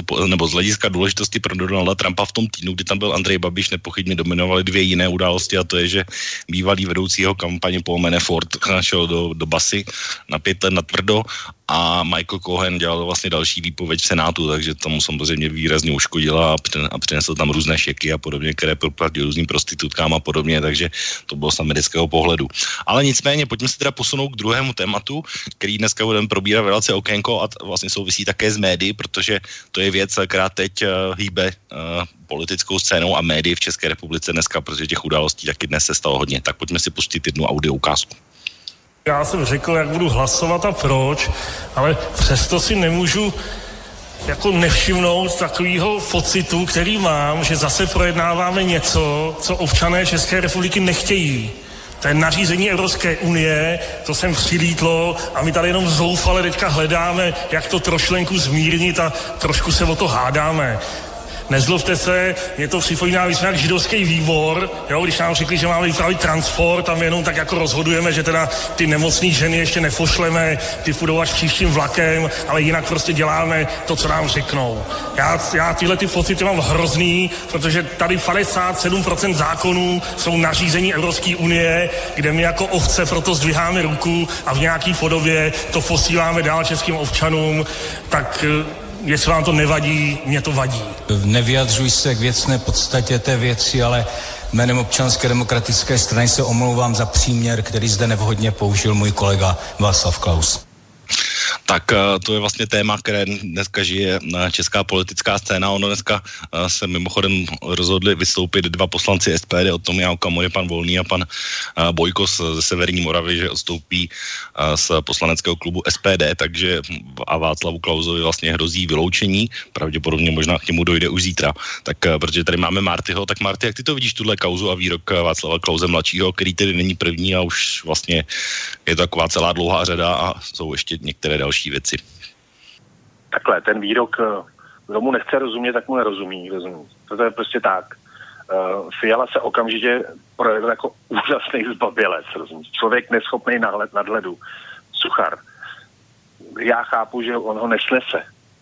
On, ten Klaus je prostě dubová palice, rozumíš? On ho prostě nesnese. A on obecně okolo sebe nesnáší lidi, kteří by snad jakoby uh, byli schopní, on si tam pěstuje ty svý stanury, černochový, že jo, takový ty prostě takový ty lidi, co si je nezapamatuješ. A jemu tam dlouhodobě zlobí uh, Zuzana Majerová, Skopeček, Mladý Klaus. To, jsou, je trojka, kterou on nevydechává a nevydechává je dlouho. A Klaus i díky tomu, jak samozřejmě ten obličej je nějakým způsobem poškozený, že jo, tak a díky, díky tomu, jak on sděluje věci, tak jako úplně natvrdo a tak jako hodně poselsku, tak on ho nemůže vydechat, pan profesor. A tohle to si myslím, že se tohle už se vařilo tak dva měsíce. Myslím si, že od té doby, co byly ty senátní, od, od těch senátních voleb, kdy on jednoznačně podpořil toho Jákla, čemuž se nedivím, když jsou to přátelé, že jo, teď jsou to kamarádi. To se ví, že prostě Jákl a starý Klaus a mladý Klaus, že jsou to prostě jakoby přátelé, který spolu tam s tím Jáklem snad chodí na pivo, ten Jákl, já jsem nedávno někde hrál a Jákl tam byl, normálně jakože tam hráli kapely, jak tam byl na pivu. Jo, takže prostě on podpořil eh, Jákla proti Kratinovi, jako nevím, co má Kratina herec společného s ODS, a takhle pořád jako sbíral takový ty, sbíral ty hříchy, nejdřív dostal žlutou a teď mu budou chtít dát červenou, že? Jako od toho to taky nebylo úplně šťastný vyjádření. Cože? A vyhodil bys ho? Já, já ne. Jako ze strany, myslím, případě. to, co chtějí pravděpodobně udělat zítra na výkonné radě. No, já, já bych ho v žádném případě nevyhodil, protože jestli ODS nesnese prostě, jestli pravicová strana, chápu to u Lovicových, ale jestli pravicová strana nesnese prostě rozmanitost, tak není ani pravicová, ani strana. Fiala prostě u mě skončil. Dobře, a měl by se teda omluvit aspoň Václav Klaus, nebo taky ne? Za co? A co řek? Řekni mi, no. co řek, co, co by někoho mělo pobouřit. Když si to řekneš pomalu a dvakrát po sobě a znova, tak on použil nějakého příměru. Samozřejmě židovská otázka je vždycky choulostivá, ale ono to tak bylo. Oni si opravdu ty židi o, o těch transportech, ty Němci byli tak zvrácený, že si je o tom nechávali rozhodovat. To byl prostě příměr, který my pořád budeme dělat, jako že, že prostě je to, je tenhle ten problém, jako že kdykoliv se o tom zmíníš jakkoliv, tak je to nepřekročitelný. My už nikdy nezměníme ten holokaust. Samozřejmě to byla obrovská lidská tragédie, ale tím, že o tom nebudeme mluvit a nebudeme to ani nějakým, nějakým způsobem nad tím mít nadhled, tak to stejně nikdy nevyřešíme. Prostě to byl zločin, který se stál, ten nelze odestát. A jestli se na tom někdo chce budovat kariéru 60 let jako potom, no tak fajn, tomu gratuluju. No. No ne, tak no, vlastně v ODS je taková tradice v úzovkách tady těch výroků, které mají nějakou reminiscenci na, na, na nacismus, protože to jsou takový ty výroky Topolánka, Eskom, Eskom der Tag a podobně. Tak Topolánek byl blbec, ta, ta, Topolánek byl na rozdíl od Klauze blbec a bl, blbcem zůstane a blbec je, že jo. Ten, to byl, si pamatuju, to byla ta jeho noc dlouhých nožů, že jo. No, to je taky další. To, to byla, no jo, ale to bylo, fakt to bylo přivedený v úplně jiný, uh, jiný tý a to byla říkám, Topolánek, vůbec Topolánek zničil ODS, podle mě. Ten, ten z ní udělal beztvarovou hmotu prostě. Hmm, ano, ještě je tam jeden výrok vlastně Václava Klauze mladšího, to je, že srovná uh, Emanuela Macrona k Hitlerovi, tak to, ještě tak, to je jeden, jeden výrok, který mě napadá. No tak svým způsobem, teď vidíš, jak on teď udělal tu smlouvu, že jo, nějakou s tou, s tou Angelou, naší šikovnou NDRačkou, a samozřejmě se to člověk, který má nějaký mocenský jakoby touhy, no. A Evropa je nastavená naštěstí, doufám, teda jinak a Macronovi se to nemůže povést a, a vzhledem tomu, že to, vzhledem tomu, že má Macron velmi o mnoho starší manželku, tak zřejmě politika už je jeho jediným koníčkem, no já se tomu až tak nedivím. Tak o to, jak ty to vidíš, tyhle výroky vlastně a v tom kontextu toho, jak se prezentuje dnešní ODS a jak se prezentuje dnešní Václav Klaus, mladší tedy. No, ono je to týká i staršího, to je kdo, kdo se odklonil od ODS. Ty si mi před vysílání čet vlastně takový zakládající dokumentů z roku 92, jo, tak to ať si každý přečte a pak si řekne, kdo se kam odchýlil. No tak Václav Klaus mladší a starší v podstatě už jako nemají v ODS co dělat, nic s tím mají společného, dávno přestoupili k SPD a myslím si, že tam patří, tam jako hmm, názorově vyjadřování. Výrazně musím ohradit. Jakoby... Výrazně se proti tomuhle musím ohradit. Výrazně budeš mít prostor potom, Marty. Já jsem byl s okolností v úterý pracovně na akci, kde vystoupil Václav Klau mladší, jinak tam byl samý prostě lidi z SPD, komunisti a velice si tam všichni notovali, měli se tam rádi, takže prostě pro mě Václav Klaus eh, mladší jako po vzoru otce už prostě se dávno sune někam úplně jinam, než, než eh, na nějakých jako ideálech vznikala ODS, to ještě možná tak jako nějaký snižování daní a, a podobně a aby živnostníci nemuseli platit daně, nebo aspoň teda, nechci, nechci to úplně jako vulgarizovat, ale to je asi tak jediný, co, co jako jim bylo možná společného. E, prostě mě tyhle ty bojovníci proti takzvané jako politické korektnosti vždycky fascinuje, jak, jak oni jsou hrozný borci, jak nesnášejí tu korektnost a když se, když se to obrátí proti ním a někdo se nějakým nekorektním způsobem o ně, tak je hned oheň na střeše a jako je to nefér a, a je to hnusný všecko, takže a takový to stavení se do pozice mučeníka. Mě tyhle ty lidi jako jsou různý kamarádi jakoby s tím Ruskem Čínou, kde, kde ty lidi za svý názory jako sedí ve vězení, jsou š, jakým způsobem e, postihováni, pokutováni a tak dále. A tyhle ty bojovníci, hrozní mučedníci proti Bruselu e, jsou v parlamentech, berou, berou za ty své řeči těžký prachy, nic se jim neděje, chodí do televizí a hrozně breče, jo, jaký, jaký jsou to chudáci. A to, ty výroky v podstatě jako SPD o tom jako fašisti v Bruselu a podobně, který třeba v tom zaznívali, zaznívali v, na, na té úterní akci, co jsem slyšel, jo, tak to přesně spadá do toho, jo. A to je to přirovnání jako Macrona a, a prostě přirovnávání nějaký, já vůbec nevím teda o jakým zákonu nějak, jakoby se hlasovalo, nebo nařízení, jo, takže ta, nevím, neznám tu podstatu, jo, ale jak, jak ví pan Václav Klaus mladší, že čeští občané si to nepřejí, jako na základě čeho to tvrdí. Oni jsou nějaký, jako byl referendum o tomhle zákonu, jako jak on ví, že čeští občané, on jako je nějaký univerzální zástupce českých občanů, že si to jako bohorovně tvrdí, že to nechtějí, eh, o čem se hlasuje a vůbec to přirovnání, právě to je ta banalizace toho zla, že něco takového, kde tady svobodně zvolený parlament o něčem hlasuje, tak přirovnává k něčemu tak otřesnému z historie, tak to je přesně úplně se jako banalizuje to šílený zlo násilí, co byl nacismus a fašismus a to, co to, tak, jako, tak se dnešní, dnešní prostě Evropa, eh, kde samozřejmě nějaký mají své státy zájmy, je to pořád nějaké střetávání, pořád vyjednávání kompromisu a tak dále, tak se přirovnává k nějaké třetí říše a podobně, jako to je podle mě nechutný a já jsem rád, že se ODS tomu e, takhle postavila, protože myslím si, že jako dlouho k tomu mlčela a asi opravdu bylo na, bylo na čase, aby jako už ta strana se e, k těmhle vyjádřením postavila nějak, protože e, myslím si, že to opravdu patří do, do rejstříku SPD nebo komunistů, takovýhle výroky. A myslím, že jako to jako voličské jádro, možná jsou tam sympatizanti s Václavem Klausem mladším, věřím tomu, takové to jádro, které i Eh, mezi fanoušky nebo voliči ODS je prostě protievropské, chtěli by vystupovat z Unie a tak dále, ale myslím si, že gro voličů ODS takový, eh, takový není a myslím, že to vedení strany si to, si to uvědomuje, že, eh, že jí to škodí. Tak Marty, můžeš teď. Tak to kdo vedení strany se dostalo, dostalo na 11%, ještě to, ještě to, ještě to samozřejmě jakoby oslavovali. Jo. To je jedna věc. A druhý, ty si patrně nebudeš úplně volič ODS, to, to je poznat prostě z tvých jakoby to. A já neřeším věci e, všeho míra, rozumíš? Já akorát vím, že díky tomuhle tomu, e, v čem žijeme, tak už si normální chlapy po práci v hospodě nezakouřejí vodáci si v člunu, vodáci na vodě si nemůžou dát ani pivo. Cyklisti, když jedou na cyklostezce, tak si nedá ani malý pivo. A to je to, co obyčejného člověka prostě děs, děsně štve. A jestli se na tomhle tom postavil Klaus, který jezdí na kole, že jo, a e, který chodí lyžovat a podobně, a jestli ho tohle vadí, tak to vadí spoustě, spoustě úplně obyčejných lidí. Taková ta denodenní buzerace. Jo, a jestli někde byl na nějakém, vím, že teď něco probíhalo, že tam byl Ivan David a takovéhle věci, no tak to jsou věci, kam já bych nikdy nešel, jo. Jestli tam mluví Žantovský, Ivan David a takováhle ta parta, No ale Václav Klaus mladší tam šel právě, to je právě možná. A zdědil tu akci, říkal, že zdědil po otci v podstatě tuhle akci, no, takže... No, tak pokud někde, pokud někde má zaznít nějaký plural, je, je zvláštní, že jin, pro, prostě pro mě je to pluralita nějakých názorů. Já když někoho nechci poslouchat, tak ho prostě neposlouchám, že jo.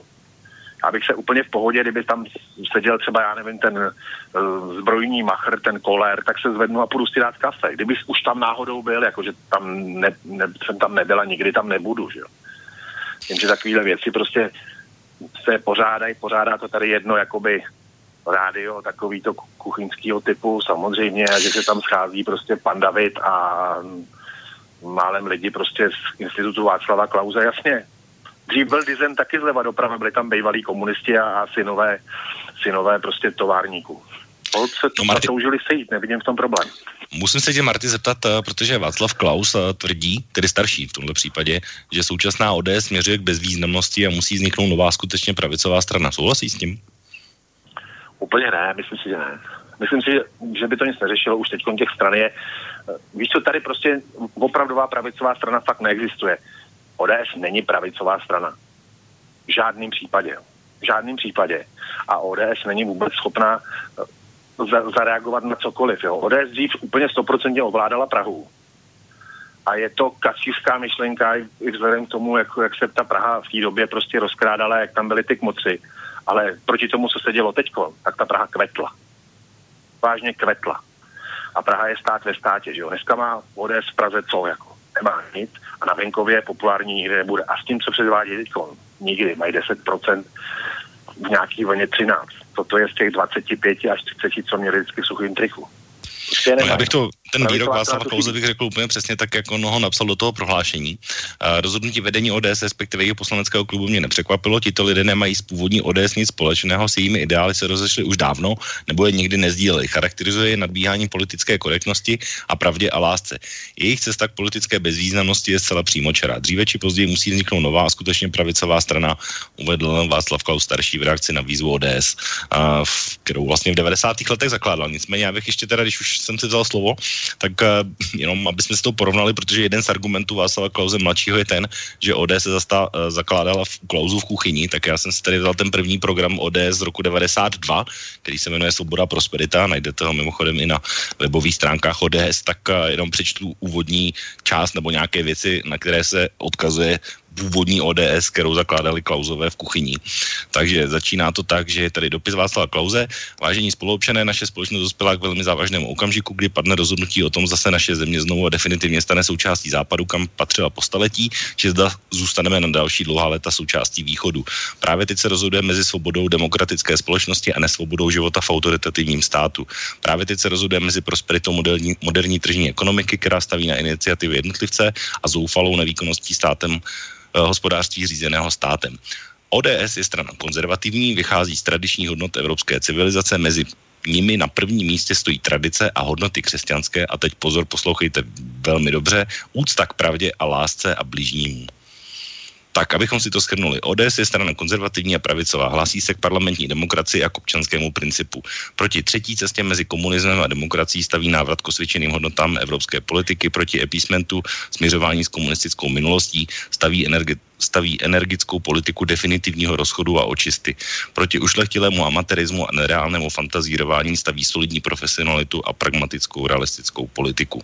Tak to je takový kus uh, z úplně prvního programu ODS, který mi šla v roce 1992 do voleb a ptám se vás, pánové, kdo se tady rozešel z ODS, jestli to byl ODS eh, anebo zakladatelé Václav Klaus starší a Václav Klaus mladší. O to.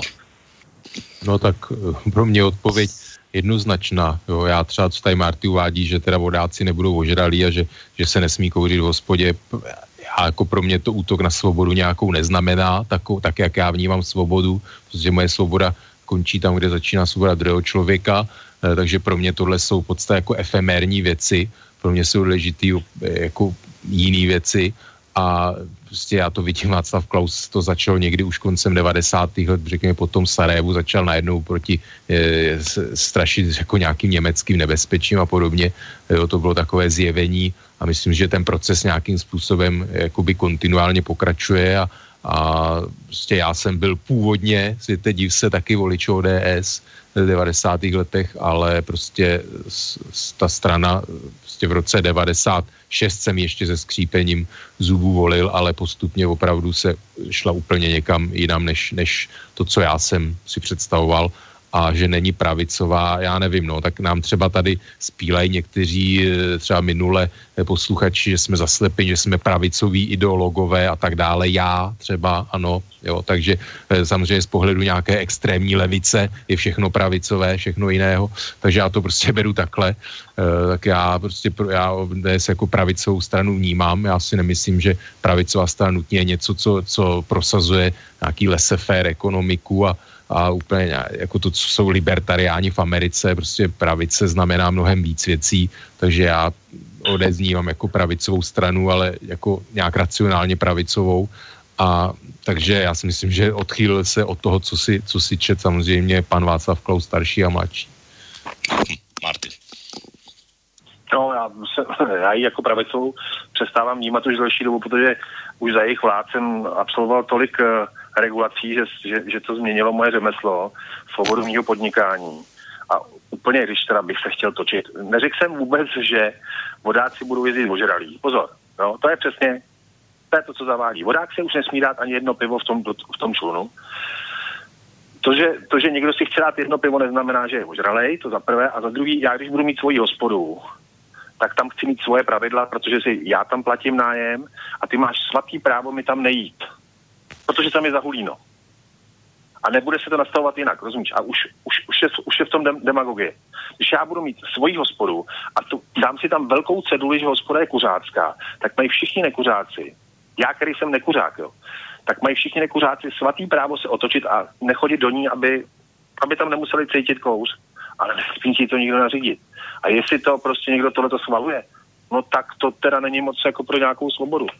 Kuřáků je, já nevím kolik milionů, tak nevím, Tady proč jestli můžu... omez, ale hlavně Nemůžeš. proč se hraje na jo, jo, to prostě jako hospoda je veřejné stravací zařízení víceméně. To znamená, že v tímhle tím přístupem by hospodský mohl říct, jako já si tam můžu vařit jídlo z nějakého skaženého polského vězího a nikomu do toho nic není. Když to ty lidi snědí a zaplatí a tak dále, tak už se jim udělá blbě, tak už mi sem hol příště nepůjdou, to je svobodný trh, jo. Takže to je prostě takový úplně jako jiný, jako, až bych řekl, civilizační vnímání. Jo. To znamená, že ať si teda lidi někde dělají, oni z toho obchází, že se vytváří nějaký kluby, kde se lidi registrují a chodí, tak pak to není veřejná teda hospoda, se to různě obchází, ale v principu prostě jako ten civilizovaný svět jde někam, Česko jako s klopotáním se v těchto těch věcech jakoby za ním plouží a já s tím problém prostě nemám. Ať si teda lidi domů. A myslím, že spousta kuřáků, já i znám lidi, kterým to nevadí, prostě říkou, tak jako buď třeba přestal kouřit, nebo kouří míň, nebo si jde hol zakouřit ven, je rád, že mu nesmrdí v oblečení, když jde někam do podniku. Já znám i spousta kuřáků, kteří jako jsou s tím v podstatě spokojení, že to tak je, jsou radši a myslím, že i drtivá většina veřejnosti, že to přijala a je to i v jiných zemích, ten trend byl takovej a myslím si, že to, jako to, že teda někdo hol jde ven si zakouřit, Eh, že to není nějaká zase taková újma na jeho právech, eh, já nevím, prostě a mimochodem v, minulý týden v pátek jsem viděl pana eh, tak Uberu, o kterém jsme hodně mluvili, a vypadá teda hodně špatně, jo, tak jsem si vzpomněl to jeho kouření, vypadá, že má jako zítra umřít, vypadá ho, jako sotva chodí, jo, tak No tak to asi Martio nepotěšilo, ale teď jsme se dostali trošku někam úplně jinam, pánové. Takže... Dobře, musel jsem, protože jsem se na to vzpomněl a na ten jeho výrok, že nikdo ještě nedokázal, že kouření škodí zdraví. A...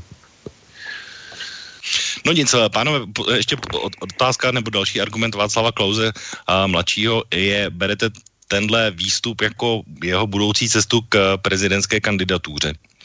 Protože on, a ještě je tam druhá věc, že on řekl vlastně, že se obrátí na voliče, pokud ho vyloučí. Tak co si pod tím představujete, Marty?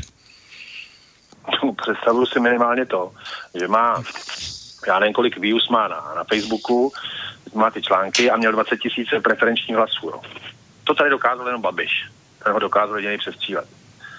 Pan Jura ten měl nula hlasů, nějakého kubku toho tam vlastně potom nějak kooptovali, protože ten je té člen té správné party, že jo, takže vyletěl Bendel, to tenkrát někde přepočítávali hlasy a jinak nevím, že by tam moc preferenční hlasy a on bez jakéhokoliv billboardu měl 20 tisíc uh, preferenčních hlasů. To znamená, že on se obrátí na tyhle lidi. No. Je to jeho svatý právo. On to co prostě týká prezidentské kandidatury. Byl by to kandidát třeba uvažovaný pro tebe? Pro mě ne. A ani on sám, říká jsem na to mladý, já jsem ho viděl u Xanera, že normálně seděl a povídali si tam a říkal, že na to je mladý a musel by se na to oženit asi po čtvrtý nebo po kolikátý. Takže jako já bych ho nedemonizoval. Hmm, tak a to, myslím si, že v tuhle chvíli budoucí... to pro něj není téma, no. Hmm, tak jak ty to vidíš o to z budoucí kariéru Václava Klauze, mladšího v tomhle případě? Tak nevím, no, tak vždycky platilo teda nějaká, nějaké stranické procedury, ODS vždycky byla pro zastupitelskou demokracii, no tak zdá se, že teda no, někdo, prostě, já zase říkám, to je věc, která jakoby mluví o tom, že, nebo ukazuje na to, že tak se obrátí na členy, že jo, no tak to jsou takové zase, jakoby mi to připomíná On neřekl, že se obrátí, ne na členy, ne, ne, na členy ne. On řekl na své voliče, pozor, to je pak rozdíl.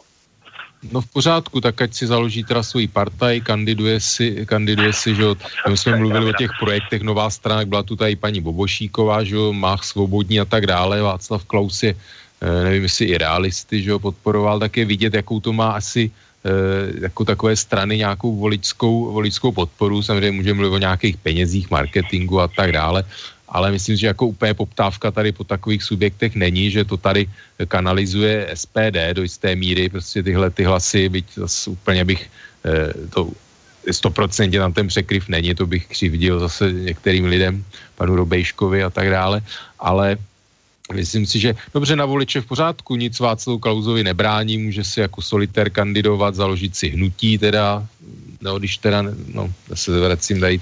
Tak to jenom přemýšlím, jak by se jinak mohl obrátit na voliče, kdy a čím. No přesně tak, samozřejmě. Jo, takže eh, jako na voliče, prostě ať si jede teda na svým písečku a co se týče prezidentských voleb, no já si myslím, že jako asi nemá moc šancí, ale pravda, že prostě po vítězství Trumpa a Brexitu je, jako už si říkám, jako, že je možný všechno, jo, takže e, prostě on samozřejmě, jako teď jsou tyhle jako podobný politici v kurzu, prostě, který eh, jako nadbíhají takovým těm nižším půdům a, a říkají věci, které jakoby takzvaný nějaký slušný nebo standardní politik by neříkal, že jo, tak eh, jsou jakože mluví, jak mu huba narostla, že teď to nemyslím teda konkrétně na něj, že jak se Zeman a tak dále, Trump, tak jako to má nějakou má nějakou popularitu, otázka je, kdy ta vlna přejde, kdy prostě si lidi uvědomí, že, že jako nějaký takovýhle e, bizarní přirovnávání nebo výroky různý e, jakoby nejsou programem, takže nevím, ať si kandiduje, ukáže se prostě jsme svobodná společnost, 50 tisíc nebo kolik podpisů je potřeba, si myslím, že sežené, jen do toho. Myslím si, že e, finanční krytí bude mít velice solidní že jako za jeho otec má jistě veliké, veliké jaksi dlužníky učí sobě s velikými majetky. Tak Marty, chceš ještě k tomu něco? Ne, ne, ne, to nemá cenu. Uh, tak já bych tomu určitě chtěl říct minimálně to, že minule jsme se tady bavili o hlavně o levicových nebo o levicové kritice, tak si myslím, že dneska jsme to vzali trošku z jiného konce. Ale v zásadě uh, je tady ještě druhá věc, která také hýbe dneska českou politikou, a to je odchod uh, Lubomíra Volného a jak už jsem říkal dalšího kolegy poslance o Tomia Okamury, tak jenom zeptám se, protože to je vlastně taková stejná skupina. Šlechtová, šlechtová, šlechtová stojí na zadní. No to je ještě další věc, k tomu se chci, k tomu se chci možná dostat taky. Tak, tak. Uh, takže vlastně uh, vy máte i nějaké, že by mohly být vlastně ty posuny nějakým způsobem vlastně ne koordinované, ale vlastně následkem toho, že by se třeba Václav Klaus mohl stát jakoby přidruženým členem třeba místo uh, těchto dvou odchozích poslanců a, a spolupracovat jinak, protože uh, pokud bude nezařazený poslanec, tak samozřejmě jeho pozice v parlamentu je úplně uh, těžká. O tom. No tak jako já si myslím, že je mu ta pozice toho solitéra, že nebude teda svazovat nějaký klub, on samozřejmě jakoby nic neprosadí, nebude teda mm, jako šéfem školského výboru, to si myslím, že mu moc nebude vadit, že jemu to naopak prospěje, že bude takový ten volný radikál v vozovkách, který nebude nic omezovat. Já si myslím, že on jako nutně ani jako prosazovat vyloženě něco nechce, tam jakoby nešel, že jako to bere nějaké svoje osobní tažení, show, a která mu může pomoct někdy v budoucnu, prostě, že bude viditelná nějaká figura zařazená, může se mu to někdy v budoucnu hodit třeba e, v rámci nějakého stávajícího nebo třeba nového subjektu, nevím, ale myslím si, že jemu to, jemu to asi moc vadit nebude, protože e, nakonec prostě on to ODS jakoby kritizuje nebo se rozchází jako delší dobu. Já, jako ODS, on tam historicky byl to jméno, že jo, Klaus, ale když to vemu, tak eh, pro EODES to do jisté míry také bylo výhodné, protože samozřejmě nějaký, nějaké voliče přitáhnul, ale asi opravdu nastal čas jakoby zvážit ty, eh, ta pro a proti. No. A ty cesty se asi rozejdou a myslím si, že programově prostě vůbec vyjádřovaný stylem, že jako konzervativní politik, skutečně konzervativní, eh, asi by měl přece jenom trošku jako jinak vystupovat. No, eh, ještě zmíním jednu věc, kterou zmiňoval Martin. Dneska prozřela i Karla Šlechtová jako bývalá ministrině obrany velmi drsnými výroky o tom, že nebude nikomu dělat a další zprosté slovo, které nebudu říkat. Tak jak si díváte na prozření hm, třeba téhle bývalé ministrině, eh, která ovšem ale nebyla v ODS jako Václav Klaus, ale byla u Andreje Babiše, Martin? Hmm, tak já si hlavně myslím, že očekávala, očekávala prostě nějakou zabezpečenou kariéru, toho se jí nedostalo a vůbec si nemyslím, že to byla dobrá ministrině, myslím si, že to byla úplně, úplně rizí kariéristka. A vlastně dobře jí tak, jako. Vůbec, vůbec mi není líto nějak, jako, a že teď kolem sebe kope, tak jako víš co, když chceš z velký žítí, musíš s nimi víti, no. Já si neumím představit jiný racionální důvod, proč bych vlez do, do takové party, jako má kolem sebe Babiš, tak snad s tím tam vlezli kvůli tomu, že budou hodný, budou ho poslouchat, ne? A on jim za to zařídí ty platy, který teď má a v podstatě nemusí ani na ničem pracovat, protože jim to přinese někdo, oni to odmávnou a nazdar. To je krásný život. To je, být poslancem, ano, je krásný život. Nemusíš vůbec o ničem přemýšlet, rozumíš? To ti přinesou, ty to odmávneš a ahoj. Hotovo. Oni mají program pro všechny přece, že jo? To je úplně univerzální hnutí. Jo, no mě teď jenom napadlo, tam. se omlouvám, ale v skutečně mě to napadlo až teď. Nemůže ta budoucí kariéra Václava Kauze pokračovat u Jaromíra Soukupa v evropských volbách? Ne, prosím tě, vy, vy z toho, ten Klaus je demonizovaný, to je kluk, který se, ale od jak živá, já ho trochu znám, jako já znám spoustu lidí, který s ním kamarádi, já znám hlavně toho skopečka, který se okamžitě zastal, že Ten se bude vždycky chovat tak, jak on uzná za vhodný. Tyhle ty nálepky, co mu dávají, tak to jsou takový berly pro ty, který na to nějakým způsobem nestačí, že jo. Já se na to ptám jenom z toho pohledu, že takhle vlastně on se může obrátit na ty voliče už velmi brzo v podstatě, takže a když se budeme bavit o těch premendách v vozovkách, tak se dostane případně do, do, do Bruselu, mohl by být asi pravděpodobně na kandidáce vysoko uh, a měl by možná i nějakou šanci třeba, proč ne? Já si myslím, že tohle je jeho touha, on, on úplně v pohodě odejde zase do soukromé sféry, on totiž jako fakt je skvělý matematik a má spoustu jiných jakoby aktivit. Vůbec nepotřebuje politiku ke své obživě. A teď, když to je podobný případ jako Marek Černoch, ten se taky, jako, že tady, tady někdy na tom, tom rádiu je, ten taky se zlomil, když zjistil, že nic nedokáže, tak se prostě tím zlomil. A mimochodem s Markem Černochem taky vyjednávalo, ano, a není to tajný, on to přiznal. Věděli, že to je zkušený poslanec, aby jsme se ještě nedivili a aby najednou Václav Klaus tam prostě něco nedělal pro, pro ano, že jo. Protože Babiš samozřejmě nakupuje takovýhle, takovýhle lidi, no. Tak to, pro, pro, prozření Karly Šlechtové z toho důvodu, že se pravděpodobně, a asi to tak vypadá, že to je kvůli tomu, že se nedostala na kandidátku. No, já ještě k tomu Marcelu Klauzovi, on teda zase asi do SP má spousta názorů, jako takový to, já když poslouchám takový ty ná, národovecký řeči, jo, jak prostě ty Češi, jak musíme to, já prostě, no, což jsem jen v to úterý jako poslouchal, no.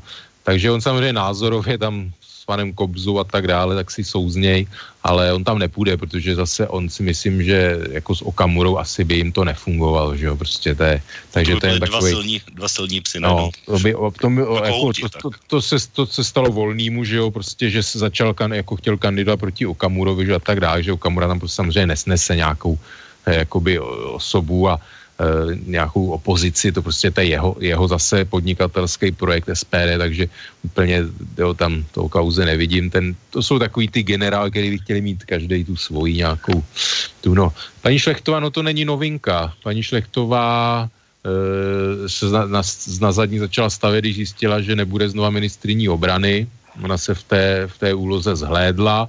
E, přes tu takovou velkou skepci na počátku, když nastupovala do funkce, tak jako e, nebylo v, e, jaksi v armádě moc nadšení, ale postupně si alespoň část teda řekněme armády nějaké jakoby získala určitě sympatie, jak začala vystupovat, chovat se. Hm.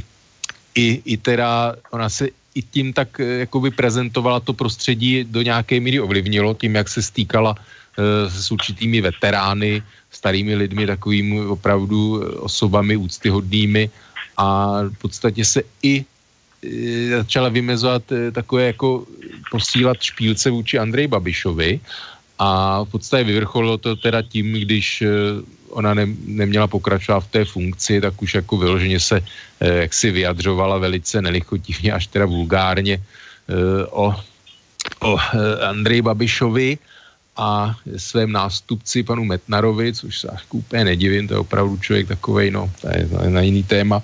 Takže to není novinka, to není novinka, jí se v té roli prostě zalíbilo na tam nějaké sebevědomí, určité věci si asi uvědomila, do jaké míry to vycházelo z nějakého její vnitřního přesvědčení, do jaké míry e, prostě to byla nějaká jakoby zhrzenost, že, že asi jako by už nějakou budoucnost velkou nemá v rámci ano, je to je otázka, asi by musela říct ona sama, a nechci nic podsouvat v tomhle smyslu, ale pro mě to není novinka a tak jako je to nějaký vývoj. No, asi to je ten pocit, že, že teda tu budoucnost tam nemá, se prohloubil a tak prostě nechci jako ne, kolem. Chybět, Tak chybět mi úplně nebude, ale na druhou stranu určitě byl radši, kdyby tam byla ona než pan Metnar, asi fakt každopádně. Protože alespoň teda byla schopná jako něco říct, nějak, nějak se vyjádřit. Pan Metnar mi přijde jako takový jaksi rob, robůtek nějaký, no, bez nějakého názoru. Já jsem, jako když jsem slyšel při jeho nástupu na ministerstvo e, obrany tam ten jeho projev, když si tam předávali funkci, tak opravdu, no, to bylo, to bylo k zaplakání, no, ty jeho fráze, co tam vypouštěl tak ono, kdyby jsme vzali různé ministry, ano, tak asi by to nebylo moc lepší v tomto případě. No, to bych některým lidem křivdil asi. To, to si mě myslím, že no, je to až taková bída. No říkám, ne, že by to bylo jenom těchto dvou nebo tohohle jednoho. Tak eh, Marty, chceš ještě něco ke Karle Šlechtové? Ne, vůbec, to je, ta je hodná zapomenutí, jako tak chvilku byla na ministerstvu obrany, tak fajn, tak ty uh, úředníci, ty generálové tam byli rádi, že tam je holka, která asi příliš nezrušuje, protože ona to má i jinak s chlapama, že jo.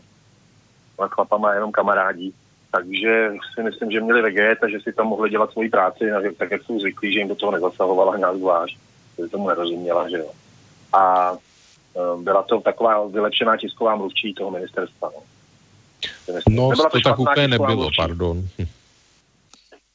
Tak můžeš to upřesnit toto ještě. No ona právě, že zasahovala, tam jako původně vznikly takové tenze, právě, že do toho velice jako začala, to nikdo nečekal zasahovat, nějaké, co se tam trošku zorientovala, takže právě, že tak úplně, úplně není, že tam jako takové nějaké představy, které tam byly, eh, co se týče generálního štábu, různé akvizice, tak jako to tam tak jako neprobíhalo úplně, jak to bylo nalajnované, takže a i co se týče personálí, tak, eh, tak tam byly určitý lidé byli uh, tam náčelník generální štábu byl jiný, než který původně byl plánován a tak dále. Takže ona tam jakoby tu stopu, tu stopu zanechala a já nevím, možná jsem i, mám, já, jako já jsem to nechtěl, jakoby ženská, která to prostředí nez, nezná, tak dále, tak jsem byl taky skeptický a tak dále, no možná jsem ovli, ovlivněn, že... Pardon. Protože, jak jsem říkal v úvodu, bohužel čas naší relace je omezený a víme, kdy musíme prostě skončit, až bychom ještě klidně debatovat mohli a měli o čem mluvit, ale bohužel to už nebude dnešní případ, protože čas už se nám skutečně naplnil. Tak chtěl bych vám, pánové, oběma poděkovat díky Martimu za dnešní účast a názory a let kdy vyhrocenou debatu. Uh, já zdravím na Slovensku, přeju tobě to hezký večer. Uh, všem, co bydlejí ve městě, kde jsou irský hospody, tak krásný svátek svatého Patrika, který teda můžu vám říct, že Irovec si to dovedou užít. Ty už mají hladinku zhruba od a doufám, že bude hezký počasí a užijte si, užijte si hezkýho víkendu. Naschledanou, mějte se. Tak děkujeme. A o to vy samozřejmě a také za dnešní názory a za účast dnešní debatě. Já děkuji za pozvání a přeji na Slovensku slovenským občanům, ať si zvolí hlavu státu, za kterou se nebudou muset stydět a všechno nejlepší v tomto úsilí. Tak, tak to uvidíme, jak to dopadne zítra v prvním kole, takže vážení posluchači, přeji vám ještě jednou a také příjemný zbytek pátečního večera a za dva týdny z relací okénko opět naslyšenou. Táto relácia vznikla za podpory dobrovoľných príspevkov našich poslucháčov. I ty sa k ním môžeš pridať. Viac informácií nájdeš na www.slobodnyvysielac.sk Ďakujeme.